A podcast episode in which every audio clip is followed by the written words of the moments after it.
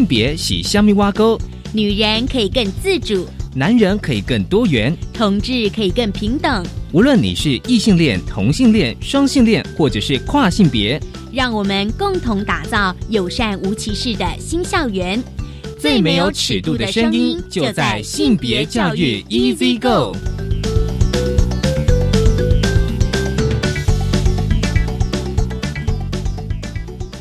Hello，大家午安，欢迎收听教育电台性别平等一 C 个，我是温浪，不知道这礼拜大家过得好吗？今天想跟大家聊比较有趣的议题，其实呢就是要谈公共厕所，也是公共男厕。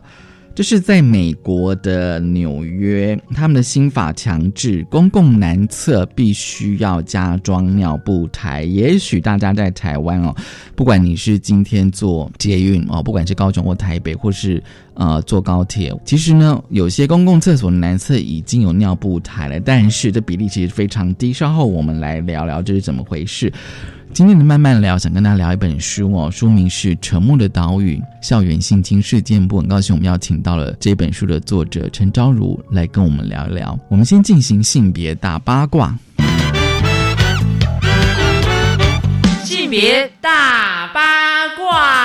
今天的性别大八卦一开始，我想跟大家来聊，就是说，其实呢，大家没有去回想说，其实呢，呃，如果你今天是一位爸爸，带着你的小 baby 出门的话，你一定很希望在公共厕所，那但是男厕哦，你一定希望有个婴儿尿布台。我们先来看美国的状况，美国的纽约哦，其实在去年，就是二零一八年的四月，通过一项新的法律，在今年就二零一九年的一月一号生效。新法律要求就是纽约州。所有新建或者是翻新的建筑呢，都应该在厕所内附设尿布台。其实这个呃，对很多的父亲来讲是非常大的帮助。而且呢，在新的法律规定，就是说无论男女厕，至少要有个尿布台。因为过去我们看到的那个呃，如果厕所有尿布台，通常都是设置在女厕。这样子是不是也都预设说哦，照顾婴儿的工作是只有女生才能做呢？其实不竟然是这样子的哦，所以呢，哦，这个啊法律呢，它当然也影响了哦，也影响了其他州，比如像佛罗里达州哦，在去年的九月，因为佛罗里达州有一位年轻的爸爸说受不了男生的洗手间厕所呢，其实没有广设尿布台。所以怎么办呢？有没有想过说，如果今天你有个小 baby，他换尿布，那大家通常想到可能会去厕所。可是呢，他发现说，他只能够蹲下，而且呢，努努力的在腿上的一点点空间呢，帮他一岁的儿子换尿布。因为你如果在其他空间，其实相对而言，因为你可能需要的是一个一个平台哦，除了可以放置小 baby 之外呢。还有放一些啊，就是换尿布的一些的物品，而且呢，就说美国有一个研究中心呢，他们指出说呢，以五十年前相比，现在的父亲在育儿方面投注更多的时间。二零一六年哦，就是美国的父亲呢，每周花八小时在带小孩子上面哦，这是一九六五年调查的三倍。那回到台湾呢，台湾呢，其实根据二零一六年哦，台北市议员曾经有揭露，就是说。台北市只有不到一成的厕所设置尿布台，而且大多数设在女厕。这只是整个的统计哦，不到一成。而且整个台北市五千多间的厕所呢，其实呢更仅有一百九十六间有尿布台，比例为百分之三。啊，也就是说男厕只有百分之三才有设置尿布台，这应该很低了吧？哦。所以是不到一成哦，可是男男生男厕其实只有百分之三，所以这个其实对于新手爸爸来讲，其实是非常的不方便。那我们来看看台北市社会局的回应哦，因为呢近年来性别平等委员会已经陆续对友善育儿空间进行讨论，而且呢随着男性育儿的需求提高。所以呢，会成立专案来针对各局处管辖的亲子空间进行检讨。未来会加强推动设置尿布台。那么，管理公厕的环保局则表示说呢，未来鼓励公厕多设置尿布台。其实鼓励，我觉得有时候那个力道还不够哦。所以我觉得必须要更积极。而且这个新闻是二零一六年哦，现在已经是二零一九年了，已经差不多三年后。所以我想说，大家可以哦，可以用自己的亲身经验去观察，说其实像我自己有时候在上厕所的时候，当然是公厕，有时候也会观察一下这间厕所的设备到底包含哪些。那但我知道说，比如说像捷运或者是高铁这样子一个呃交通设施里面的厕所，其实大部分都有尿布台，但是更需要的是更多的广大的公共厕所，尤其是男厕。这是今天跟大家分享的性别大八卦，稍回来性别慢慢聊。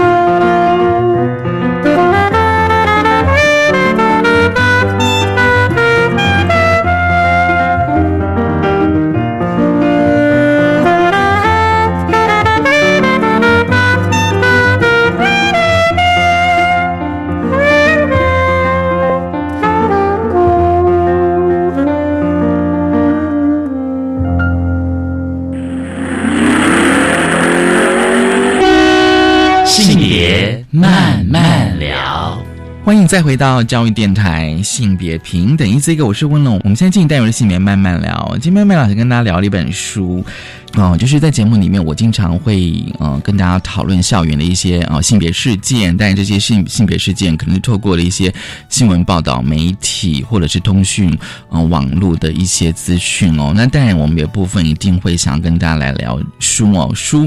我觉得书啊是一个非常非常重要的一个媒介啊，因为我觉得看书还是比较有系统性的去了解一个议题。今天我们跟大家聊的这本书的书名是《沉默的岛屿》。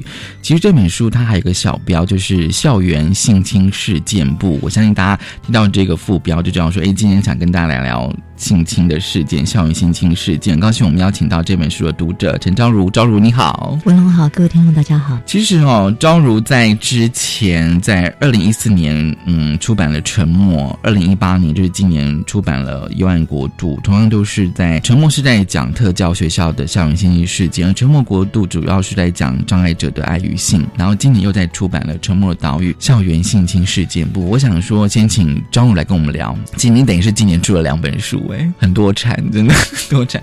我想说，先跟张武来聊说这本书的缘起好了。其实讲呃，在写《沉默的岛屿》之前，一定要提到上上一本书，就是《沉默：台湾某特教学校集体性事件》。对，那个事件因为是发生在南部的特教学校，一个听障学校，所以我其实写完书之后，其实很多人都会告诉我说，那所学校之所以会发生那么严重的集体性侵事件，是因为一是南部，二是特教生才会发生这么严重的事情，所以老师不知道怎么处理。嗯我其实面对这样子的反应的时候，我通常就在想，哦，你们真的想的太简单了。其实至少那个时候我就知道，台湾其实很多学校发生了性侵事件的处理模式，嗯，都跟南部特教学校很接近。然后就是我认为学校基本上不太知道怎么处理性侵事件。不太知道，对，嗯就虽然性平法有相关的规定，一定要依法通报，但是我认为，当一个学校没有处理过的时候，他们总认为这种事情不会发生在我们身上。嗯所以很多学校，我认为他们根本不知道怎么通报，甚至有些主事单位可能连性平法则什么都没有仔细看过。嗯所以一旦发生事情了，我觉得他们第一个反应可能是惊慌，就不处理，嗯嗯，不处理就会事件越滚越大。所以我在后来我。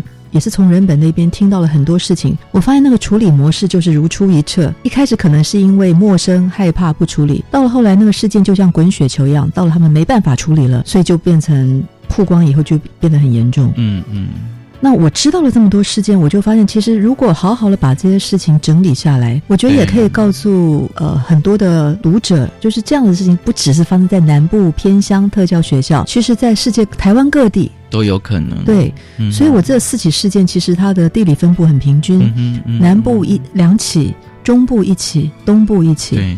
分布的是有偏乡，也有城市，对对，有比较贫困的地区，也有非常有钱的地区。嗯哼所以就说，校园的性侵事件，它发生的场域其实是遍布台湾各地各个阶级，呃，乡镇城市都有。可能并不像原来我在写《沉默》的时候，人家对我的质疑就是说啊，只有南部特教学校才会发生。我想问一下昭如，你有没有去想过说，为什么有人会这样质疑呢？比如说，只有南部偏乡比较会发生校园性侵，我觉得说起来，是我们对于性侵这种事情的恐惧跟陌生。嗯，就是性，其实，在台湾，其实我觉得还是一个被污名化的而且是禁忌、呃禁忌的字眼。嗯更何况性侵，就是我觉得大家基本上听到听到性侵，当然都会觉得说啊，加害者是杀千刀的，受害者很可怜。嗯但在与此同时，我认为大家还是不想要知道到底发生什么事情，就是我们隐隐然的有一种觉得不应该发生，但是我们又不愿意追究到底，因为这个事情是不能够被启齿的事情，是羞耻的，而这个羞耻往往是加诸在被害人的身上，因为这个原因，所以大家不想去谈，不想去谈，不理解，不理解，然后整个事情发生的时候，看见事实是是那么的血淋淋、那么残酷的时候，嗯嗯我觉得人有一种自保的机制，我们认为不可能。因为太残忍了，太不可思议了。怎么可能学校发生性侵事件的时候，有老师知情却不依法通报？哦，对啊，我觉得这是超乎大家的理性的理解。所以为什么不能理解？因为太可怕。那因为不能理解，所以就相信不可能有这件事情。嗯。那不可能就是有人乱讲，有人乱写。因为我看就是说你这里面的四个故事哦，就是就像是你刚讲的，其实有学生或老师可能跟学校主管通报，但是比如说校长可能认为他只是一个性骚扰，或者是说可能只是师生之间的关系而已哦，所以他就没有再进一步处理。可是有时候我也在想，就像是你刚讲的，就是说如果是一个学生、两个学生、三个学生的事件，可是为什么学校还是可以用同样的态度去面对？然后最后就是家长反而来跟学校，可能就告学校之类的，然后学校才开始紧张，这样就是这个模式，我觉得好像一直在复制，哎，就是说，我就觉得很难理解，真的。人心是世界上最幽微的事情，我们没有办法揣测那些知情不报的人，他们到底心里是怎么想的。嗯那我只能分析跟猜测，我觉得很多时候是恐惧，恐惧对？因为他们要处理是在发生在自己学校的事情。嗯嗯，我如果自己这个学校没有处理好，我想所有的校长跟主任也会很担心被就责，就是我为什么没有提早发现，我没有提制止，嗯嗯责任会不会算到我头上？这是一种恐惧。第二个是为了校誉，就学校发生这样子的事情，这个传出去也很难听。那我必须要说，台湾的教育界相对的，我是说相对的，确实是比较偏保保守的一个环境。对，发生这种事情，我觉得大家都不乐见。那很多时候，我觉得为了是不只是教育，有时候他们可能也是好心，觉得是为了受害者的名誉，嗯尽量不要闹大。所以如果能够私底下和解。解决掉的话，可能对大家都好。我觉得他们也有时候透过这种处理方式哦，没有真正的依法通报，很可能有时候也是基于善意。因为我觉得确实啊，就台湾这种保守的社会气氛，我们就说刚前面讲了性性侵就是一个禁忌的被污名化的字眼。我们可以想象一个受害者如果站出来了，他的身份如果曝光了，台湾社会基本上对这样子人并不友善呢。嗯嗯我们虽然表面上上觉得他们很可怜，但如果他真的站出来了控诉什么事情的话，你觉得我们社会会完全接纳这个人了吗？并不是啊。嗯比如说我在书里面写的这个四个案子，很多小孩子啊，因为那个受害的可能也才三五年级而已。对对，他们即使受害，嗯甚至还有学校的老师会批评这些小孩说，他们也是如沐老师，所以才会发生这样子的事情。嗯我们第三者听起来觉得很恐怖啊，但是我觉得就另外一个角度来说，我觉得这也是一种恐惧。当学校的老师发发现发生这样子的事情，他们无法理解。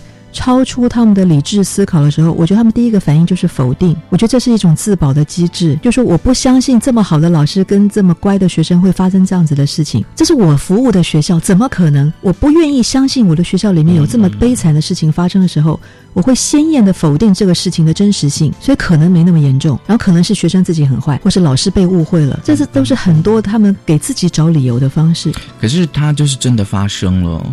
OK，这还有一个问题是，嗯其实很多时候。我不认为学校老师真正的知道发生了什么事情。对，这倒是，这比如说，我可以肯定的是，因为我是花了很多时间去整理资料、做采访，对对对我算是知道每个学校事件的全貌。但你说自己发生事情的学校老师，他会不会看到这么多资料？当然不会，不会，他只是听说。哎，学校有这样子的事情他认识这个老师，他觉得这个老师平常温文儒雅，可能不会做这么可怕的事情。嗯那你们凭什么说他？但是他们会不会看教育部的性评报告？不会。嗯他们会不会看监察院的弹劾跟纠正文？不会。他们有没有直接跟老师谈过这个事情？没有。没有，他们会不会直接跟小孩谈？不会。所以他们事实上的资讯非常有限。嗯所以他们可不可能会怀疑真实性？当然有可能。所以并不是每个人都像我或者处理案件的人有机会得到那么全方位的、那么完整的资料报告，有时间去逐一的剖析、去分析到底事情发生什么。所以有些时候我不太怪那些学校的老师，他们会认为是假的，嗯嗯，因为就我一个第三者来看，如果我不是有机会接触到这么多的第一手的资讯，我也会觉得很像假的，因为就是太不可思议了。的确是蛮不可思议，而且是有时候还蛮难想象的啦哦。然后当然就是当我们在讨论就是校园性侵的事件的时候，当然也会讨论到就是那个权力结构嘛哦，因为在你的书里面这四个。案子里面四个故事里面哦，就是很多的小朋友他们就是遭到一个呃质疑，就是说，哎，你可以拒绝，你为什么不能拒绝哦？可是有时候我也自己在想说，当我如果只是一个十岁的小孩的时候，面对的是老师，我觉得我可能当下也没办法拒绝。对我的导师，我可能真的没办法拒绝。嗯所以其实我我有碰到呃，其中访问到一个家长啊，他他的小孩受伤是个小男生，那时候大概是小五左右。后来那个爸爸非常非常的自责，他说其实如果他细心一点的话，是有迹可循的，因为那个小孩开始非常讨厌上那个老师的课，嗯嗯，然后还跟爸爸就说他是个魔鬼，他很讨厌等等。嗯嗯嗯如果他细心一点，他应该会想，就是说，为什么小孩突然很讨厌这个老师？但他没有往这个方向讲，他只是觉得这个老师既然这么好，这么认真，小孩讨厌老师就是小孩不乖，小孩不用功，嗯想要逃学，所以他是责备小孩的。他会觉得老师说什么你就是要听话，嗯你知道这是这是我们从小听到大的话的事情吗？就是爸爸妈妈永远会跟你讲说你要听老师的话，对对，所以，即使小孩觉得不对劲，他很痛苦的时候，他永远想到的就是爸爸妈妈那句话。你觉得他会不会退缩？当然会。嗯嗯，他已经在，而且他已经暗地里了发出了警讯，对告诉爸爸：我讨厌这个老师，我恨这个老师的时候，家长如果没有那个足够的警觉，也会觉得是小孩爱抱怨，所以小孩久而久之也会知道。我不用再说了，对，因为大人不相信我在讲什么。那这是指比较小的小孩。那你说比较大的十十六七岁的，比如说我在高中对我书里面有讲了两个高中职的例子，那些女孩子年纪够大了，她们为什么不拒绝？我觉得我们没有碰到当下那个情况，有时候很难想象。但是其中有一个女孩子，她讲了一个东西，我觉得就很很很有可能。嗯她说他被老师逼的时候，他心里第一个反应，他就想到他以前看《玫瑰童林眼嗯嗯》的那个画面，嗯，就是如果你不听加害人的话的话，你可能会被杀掉。对啊，所以他心里想的就是我可能会要死掉了，所以他什么声音都发不出来。嗯嗯，即使老师，当然老师是用蛮力强迫他就范，但是他觉得他全身软绵绵，他没有力气反抗，他只想着他要活下来，他要保住这条命。嗯嗯，我觉得这是要在当下那个状况底下你才知道，所以我们这种外人、对第三者，我们在讲说你为什么不反抗，你为什么不叫？你在那个当下你根本叫不出来。我曾经有跟一个老师讨论过说，今天如果我们在路上被抢，我们可能当下也会突然会可能也不知道怎么反应不，晓对当下那几分钟，你可能说哎，怎么发生什么事？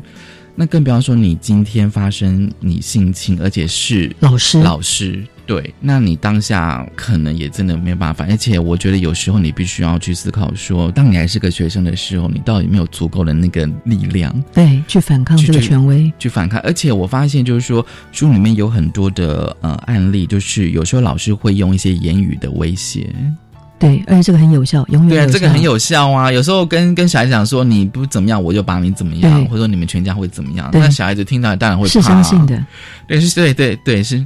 是相信，其实有时候读你写的书哦，有时候我会去设想，就是说，哎，但如果当我自己也是处于在那个情境的时候的那种，就是我开始会想想想象我自己也是差不多是十岁的样子，再去面对那个情境的时候，我是不是真的可以像现在这样反抗？我觉得应该是不太可能的。其实我在写这本书的过程里面啊，我自己忽然回忆到一件我很小时候发生的事情，嗯大概六七岁。嗯我还记得我我那时候小时候很喜欢溜冰，在我们家附近的一个河滨公园溜冰。我曾经看过有一个人裸露他的下体哦，，就是铺路这样子啊。我一直都记得这件事情，而且我很本能的，我认为我知道我回家不要跟我妈妈讲，嗯嗯，不要问我为什么，但是我就是知道，因为我从小就知道这种事情是不能够问爸爸妈妈，一定会被骂，所以我可以想象每个小孩发生这种事情的时候为什么不敢讲，因为我们知道我们碰到了一个大人告诉你不能说的事情了。即使我懵懵懂懂，我那时候才六七岁，可是我都知道这个事情大概不能讲，因为讲了一定会被骂，会被责罚，而且不会觉得我很倒霉，或是妈妈会安慰你，妈妈一定觉得是你做了什么东西，所以才会看到不好的事情。嗯嗯，我一直到这件事情到现在，我都没有跟我妈妈讲过。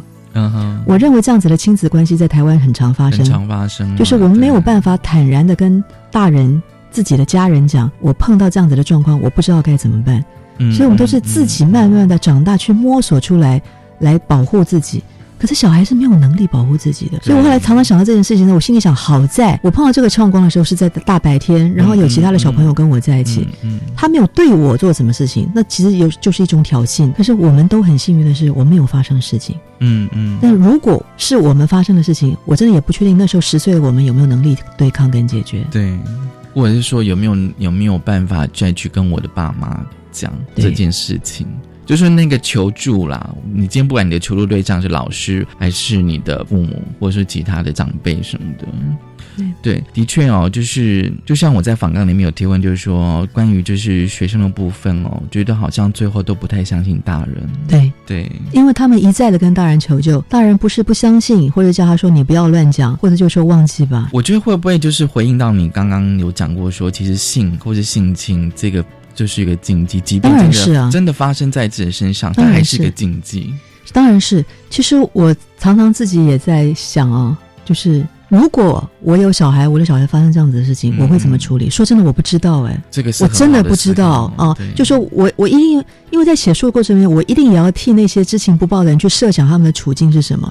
嗯那我在想，连我自己我都不是很确定我该怎么办的时候，我为什么能够要求那些大人要依法通报？因为这个里面有好多好多的考量。我觉得先不要把这些不依法通报人当成是恶人恶棍，是故意在危害小孩，不见得。嗯我就说，因为台湾社会对于性侵还是一个禁忌，嗯对于加害人，当然可能是觉得他们是可恶的，但是对害受害人的保护基本上是不够的，嗯甚至还是觉得他们可能还是做了什么东西，哦对，所以才导致自己受害。对对对，在这么对一个对受害者不友善的环境里面，我执意要求依法通报，到底对于受害人嗯人来说嗯是好还是坏？说真的，我不是那么的确定。嗯如果今天我的孩子告诉我说：“妈，我被性侵了。”我要不要去警察局做笔录？我想到台湾那个警察局的笔录做的之可怕，那些警察多么不会问，而且在在询问的过程里面，真的是对受害者造成二度伤害。嗯我觉得我也会却步哎。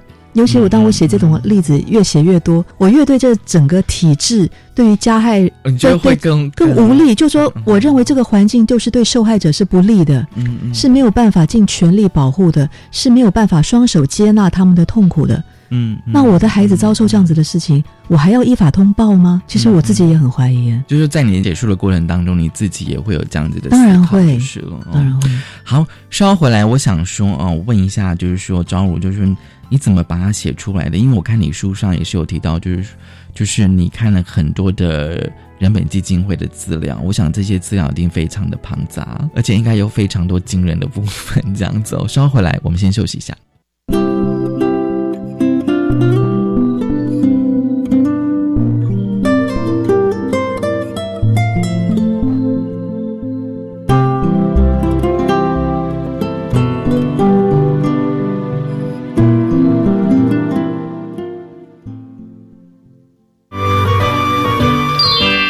是科学的魔术师。科学是艺术的工程师。原来艺术与科学其实是一体两面的。对啊，科学可以帮助我的艺术学习更有效率。是的，没错，跨领域多元学习，让艺术脑遇见科学脑。就在每个礼拜一晚上十一点到十一点半，端端所主持的青春创学院将为大家来邀访到最酷的、最厉害的艺术脑跟科学脑专家达人。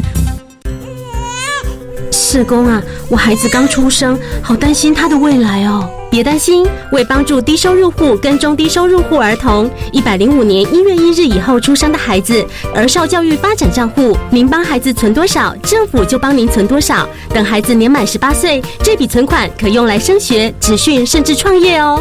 那我要努力帮宝宝存钱了。如有相关疑问，请洽询一九五七福利咨询专线。以上广告由卫生福利部提供。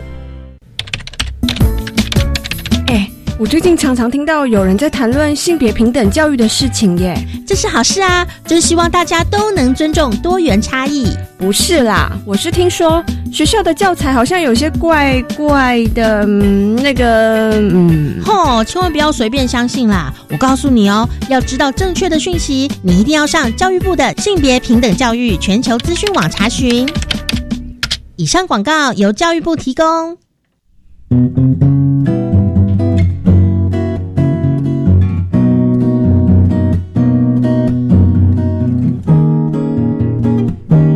我是苏命苏米恩，你现在收听的是教育电台。Open your mind，就爱教育电台。耶耶耶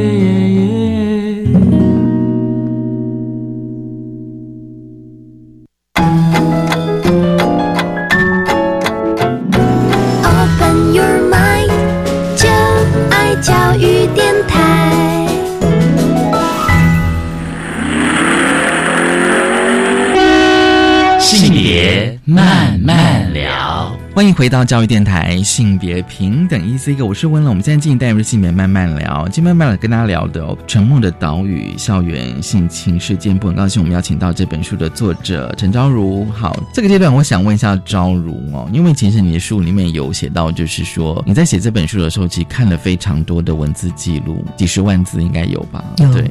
可是你怎么把那些记录转化成你这本书的内容呢？其实这跟写论文是同样的道理吗，你就是要旁征博引，从对对对，纷杂的各种史料里面去找出你要的系统。我要很谢谢人本基金会是他们的信任，就是他们每个案子他们都会有很多的档案夹，嗯嗯，他们都是把原始资料给我看，哦，是原始资料，对，都原始料，然后是没有什么整理的原始资料，这是比较可怕的地方，对，因为他们没有什么时间去整理啊。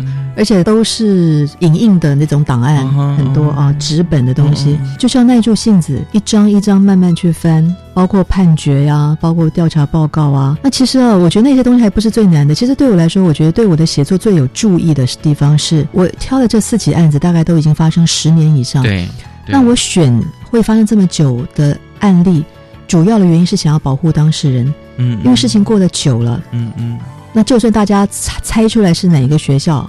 那些学生早就已经不在学校了，毕业了，已经比较找不到蛛丝马迹去能够对号入座、嗯嗯、啊！这是我选择事情比较久的一个很重要的原因。我觉得里面资料里面，我觉得很好玩，就是人本的资料里面常常会有一些东西哦，是他们会把当时他们自己内部或者说跟家长透过 email 访谈联络的那些记录都留下来，然后影印下来，就是一些童年的记录，他们也全部都保留。他们其实什么东西都留，所以很乱。嗯、可是那个。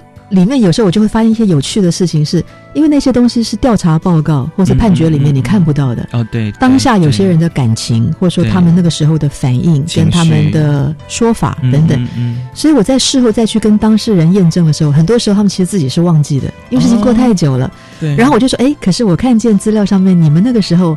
好像有一个不同的反应，你们觉得那时候应该这样这样那样那样，他们会透过这些资料的提示，就说啊，对，当时其实这样，哎，我们都忘记了。嗯，其实我觉得这也是一个有趣的事情。他们巨细靡遗的把这些资料留给我看，我觉得也是好的。那当然，我也要很感谢有些家长，他们自己也提供了他们自己的很多找人本处理这些案件之前的心得笔记，比如说像第四个案子啊，嗯，那个国小的案子，对，其中有一对爸爸妈妈。他们巨细靡遗的写下他们在过去一年，就是在找人本求救之前的一年，他们如何跟学校打交道的情况，有大事记，嗯嗯，啊。啊，哪一年几月几号发生了什么事情？写的非常非常所以他们自己也在记录。那是那个案子哦，是那个案子。那个案子里面曾经有一对父母有这样子的记录，嗯所以我看那个记录对我帮助也很大。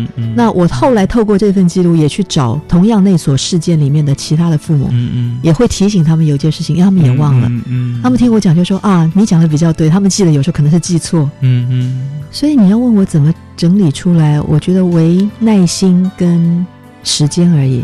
可能没有什么技巧，我觉得那需要一点功力耶，就是花时间嘛。我觉得就是当写论文嘛，论文都是这样出来的，不是吗？对，是没错。而且你刚刚我讲说，有些真的是原始资料哦，那是没有经过整理我一定要原始资料，这也是我的要求啊。比如说我我这几年来写报道文学的创作，其实有些人会提供给我一些他们整理过的，就是二手的，哎，我都不要，都不要。我就说，因为这个东西会有整理者的判断。我需要看基最基础的 data，我要自己来判断是非对错，因为至少写出来这是我挂我的名字，我要负责任。对，我不希望别人的意见左右了我的判断。其实我觉得你真的蛮厉害的，如果是我的话，我一定会觉得不知道该怎么办，这样子，就是觉得这个是一个难题啊，就是我要面对这几十万字这样子哦，就是然后把它整理成，而且就像刚刚你讲的说，至少写出来要让懂得国字的人就可以读的。我觉得那个很重要，这其实也是我大概这十年来我对我自己写作的一种要求吧。就是我觉得我不是有特别的专业，嗯嗯，不一定在某个专业领域里面的知识比人家强，但是如果我的工作是写字，对，也许我可以把一些专业的。艰深的理论，或者说复杂的事件，透过比较浅显的叙述方式，让更多人知道。我觉得这是我做得到的事情。而且我觉得这个工作真的很重要啊。对，比如说我看了你的书才知道，但是我们有时候会听到耳闻到，就是说某些的性侵啊，校园性侵事件，可是就是不太清楚它的细节是什么。一个是细节不清楚，二是就是对于相关法令不太知道那个关系是什么。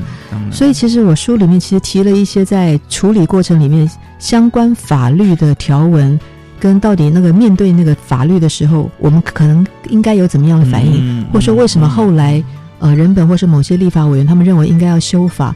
我希望透过故事去带这些法令的修订，以及这些法令的重要性。嗯，因为我觉得一般人通常对法律陌生，也觉得是专业的人士才要知道的事情。那我希望透过这些活生生的血淋淋的例子。告诉大家知道，其实相关的法令，像性别平等教育法或是教师法的修订，它对于加害人的惩处，或者对于知情不报的人的惩处，这个其实跟我们每个人都有关系。但是我们一般人常常觉得法令与我无关，只要我不犯罪，跟我有什么关系？哦，事实上并不是这样子。其实从这四个故事里面，我们看到这些家长或是当事人的无助。其实有一个很大的部分，也是在于他们对于法令的无知以及不理解。嗯，当你对这个工具不太理解的时候，你不太知道怎么帮助自己走出这个泥淖，所以还是需要外界的帮忙。他们也是透过这个整个呃打官司的过程里面，慢慢的理解法律跟我之间的关系。嗯，他们也慢慢的知道，原来法律可以救我，也可能会害我，但是我要熟悉跟了解这个工具，怎么帮助我还原事实，得到正义跟公平。这其实很重要，对，就像是你书上的提到的家长哦，就是有些家长，就像刚才讲，就是说，就说他们有时候在跟学校对抗的过程当中，我觉得他们的确还蛮有勇气跟行动力的。所以后来你有跟那些家长见面，不是每一个，不是每一个这样子哦。他们应该怎么讲？我有时候真的还蛮敬佩他们的。是啊，其实我倒还蛮想谈一点，就是我在写这本书的采访的经验啊。我这本书，呃，我其实我还蛮刻意的，我没有谈太多受害者的故事跟心情，因为我觉得对那些人来说，事情过了就是过了，一直在描述他们的痛苦，我觉得不一定有那么的有意义。嗯嗯。所以其实我这本书，我很有意识的，我把很多的重点是摆在相关的当事人，但这些当事人不是受害者。而是比如说他们的爸爸妈妈，嗯哼，调查的老师，嗯哼，哦，或者说帮忙处理这些事件的人本基金会的第一线的工作人员，他们角色其实类似社工。我其实很多的资讯是从这些大人里面得知的，啊，当然他们，我原来也误以为就是不用直接访问到小孩。透过大人可能比较客观的、比较冷静的态度，也同样能够理解状况。可是我的采访经验告诉我，其实我认为这些大人的受伤害的程度也非常深，对，并不亚于小孩，而且不一定是家长而已哦。就是调查人员啊，或者说像社工的角色的人，其实他们也有非常强大的心理创伤。嗯，那个创嘛，其实很严重。他们一开始常常跟我讲的时候，都表现得很理性。嗯，然后就哦，你愿意谈这事情太好了，他们也愿意知而知无不言，言无不尽。嗯嗯。可是谈着谈着，你我一定会问到一些比较细微的，他们当下。处理的时候的一些过程跟经验，他们看到了什么？因为那是我没有办法还原跟看到的现场。可是我常常发现，我只要问到有一些比较细微的、比较幽幽微的问题的时候，嗯嗯，其实很多这些人其实是当场是情绪崩溃。问题会有什么？看到那种小孩的痛苦，那种无助，以及学校的蛮汉的时候。那是一种非常无力的深沉的痛苦，嗯嗯，所以他们很多时候是情绪崩溃。其实我听到跟看到那样状况，我也会难过。有好几个受害者的家人跟调查委员，他们都会跟我讲，就说他们从来不知道自己有那么痛苦，嗯，因为他们在处理这些案子的过程里面，他们一心只想着要保护小孩，对，他们会把自己的情绪压抑，嗯哼。可是十年之后，忽然一个陌生的人跑来问他们这些问题，那些情绪、那些回忆又回来了，嗯嗯。在那个时候，我觉得他们比较没有设防，所以那个痛苦会回来，然后会非常非常难受，那常常会哽咽到完全没有办法言语。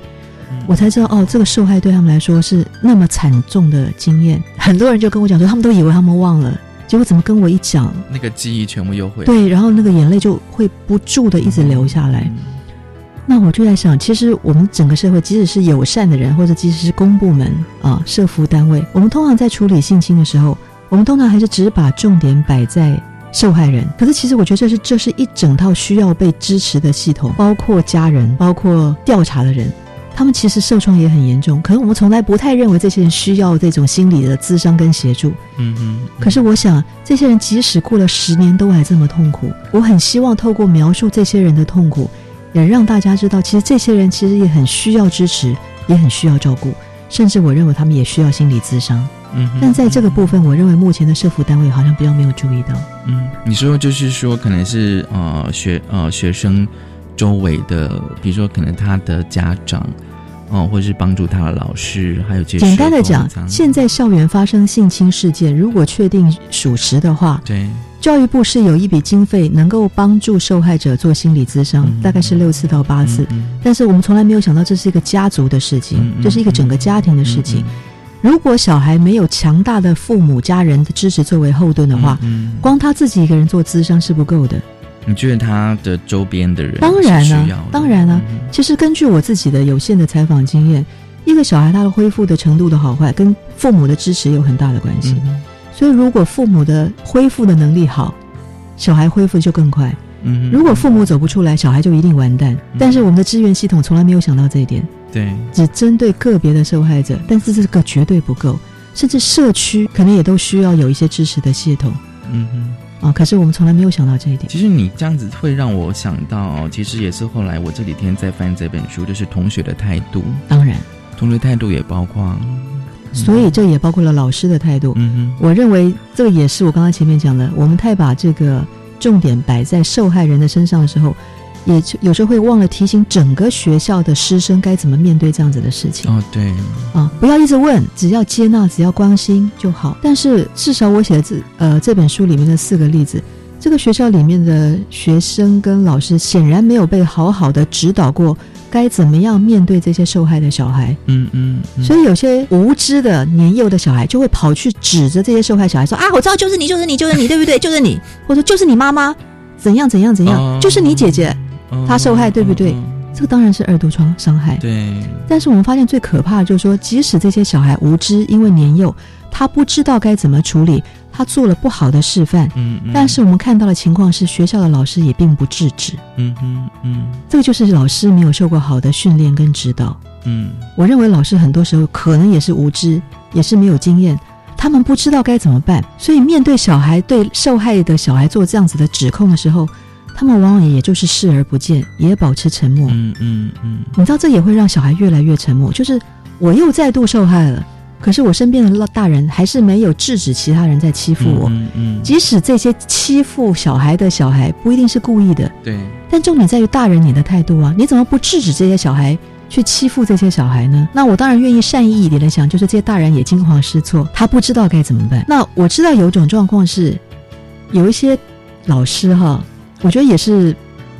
不知道怎么办的惊慌，他们会常常一直警告班上的小孩，就是说大家不要再谈这件事情了，不要一直讲了，不要一直讲了，这样子某某小朋友会很难过。嗯嗯，这个叫做纸，这个叫做火上加油啊。有些时候其实你就是让他顺着过，平静的对待，不要刻意去讲。可是有些老师可能是好意，可是你的刻意的好意反而让这个小孩又被标签化，那这会让这个受害的小孩在班上更孤立，因为其他小孩会不知道我要可怎么跟这个同学相处。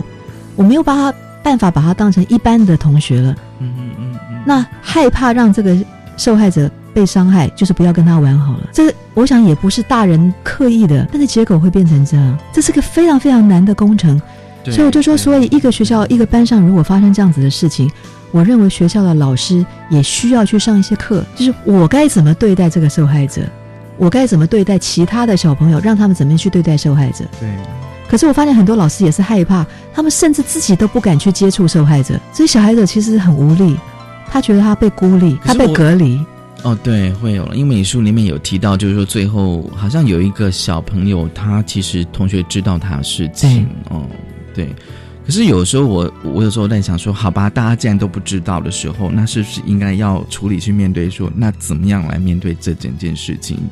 我觉得就是说，就像这伤口，你你如果不要去处理它，它可能就慢慢的会越来越糟糕嘛。那你总不能说学校发生这种事情，然后大家都不知道怎么处处理面对，干脆就不要去面对好了。可是问题是，万一如果再发生怎么办呢？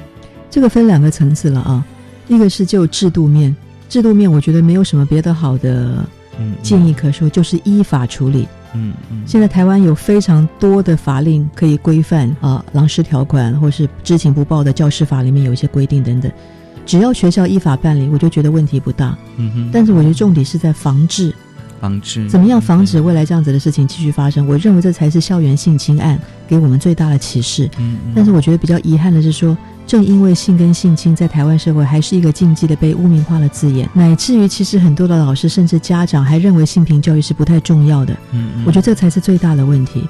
比如说我在这本书里面写的这个四个案子，很明显的是这这些小孩都没有受过良好的完整的性教育。嗯嗯，他们都都拿来上国英礼数啊，也就是说我们的教育系统乃至于我们的家长还是不认为性教育是重要的。但是我从这四起案子里面，我可以很肯定的说。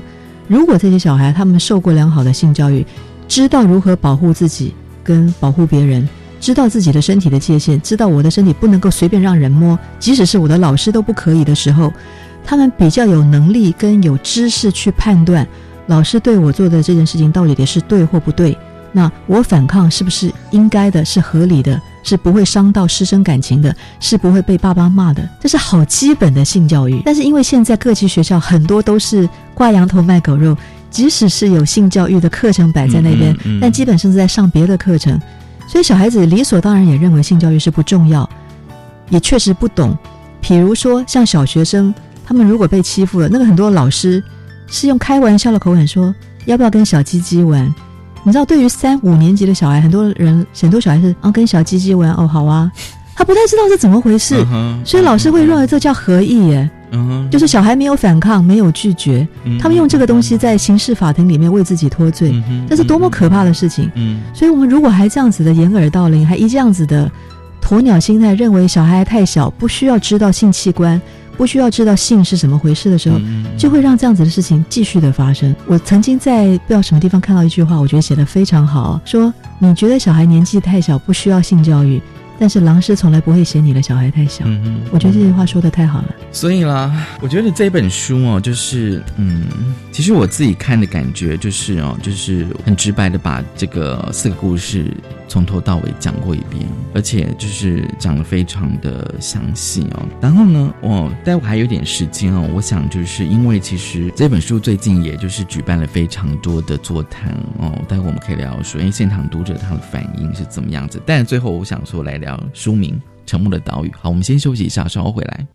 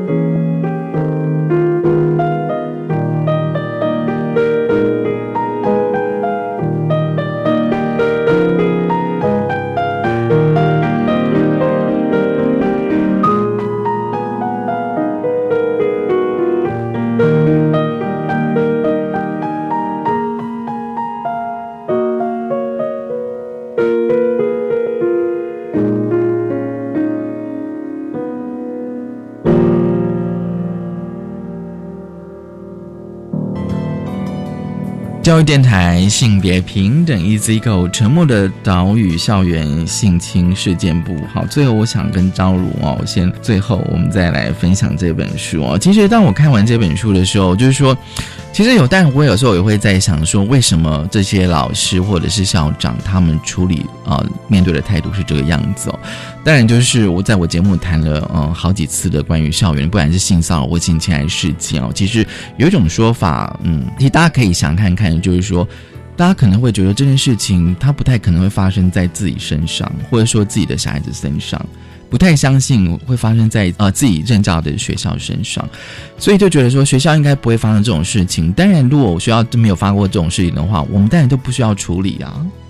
我可以讲一个数字啊，是二零一六年教育部的一个统计数字。二零一六，二零一六，台湾各级学校每一天都会发生性侵事件的件数是一点二件，嗯，每一天一点二件，是每一天，每一天，当然也包括大专院校。而且这个应该是有通报的吧？是，嗯所以我们就算里面有冤案好了啊，因为当然不排除有这个可能性，我们除以二好不好？也有零点六件，嗯这个几率实在非常非常高。其实我这几年也从写了《沉默》到《沉默的岛屿》，我有机会会到一些学校去分享我的写作经验，跟我知道了性侵事件。我记每次到学校里面的时候，常常会有老师会跟我讲一件事情，就是这种事情不可能发生在我们学校，因为我们学校都做得很好，这样这样那样那样。嗯嗯那我常常会问他们说：“你们觉得不可能发生的理由是什么？因为你们没有发生过。”他们说：“对。”我说：“你们没有发生过，不并不代表未来不会发生。对啊，那你们觉得不可能发生，你们的自信到底从哪里来？我觉得这是没有什么根据的自信。哦我们只能防范于未然，但是我们不可能不可能百分之百的确认这种事情不会发生在我们学校，